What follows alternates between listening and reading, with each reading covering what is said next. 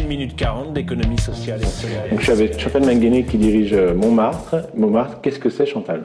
Euh, Montmartre, c'est une association qui cherche à créer euh, des lieux d'accueil dans les quartiers pour euh, favoriser la mixité sociale, aider les parents dans leur mode de garde euh, et travailler et élever ses enfants, et puis euh, qui contribue à l'éducation des enfants à travers la pratique artistique. Pour les familles monoparentales, Montmartre est plutôt très bien adapté puisque avec nos horaires décalés, les tarifs pour tous selon les budgets, on répond vraiment à une problématique d'organisation de ces mamans solo qui courent partout, le travail, le transport, et puis les enfants sans avoir beaucoup de soutien à côté. Le service est le suivant, on attend les enfants à la sortie de l'école à 16h30, on les ramène à pied sur nos lieux d'accueil.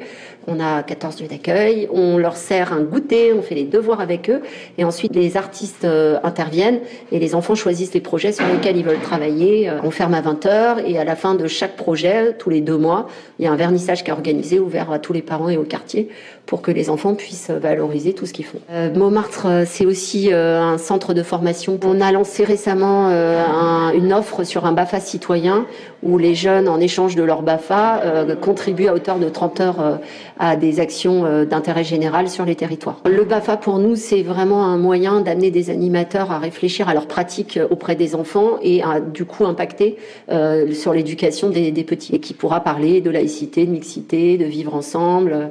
Donc on applique dans nos méthodes BAFA la même chose que ce qu'on fait avec les enfants sur les antennes en utilisant toujours le média artistique comme moyen de passer les messages.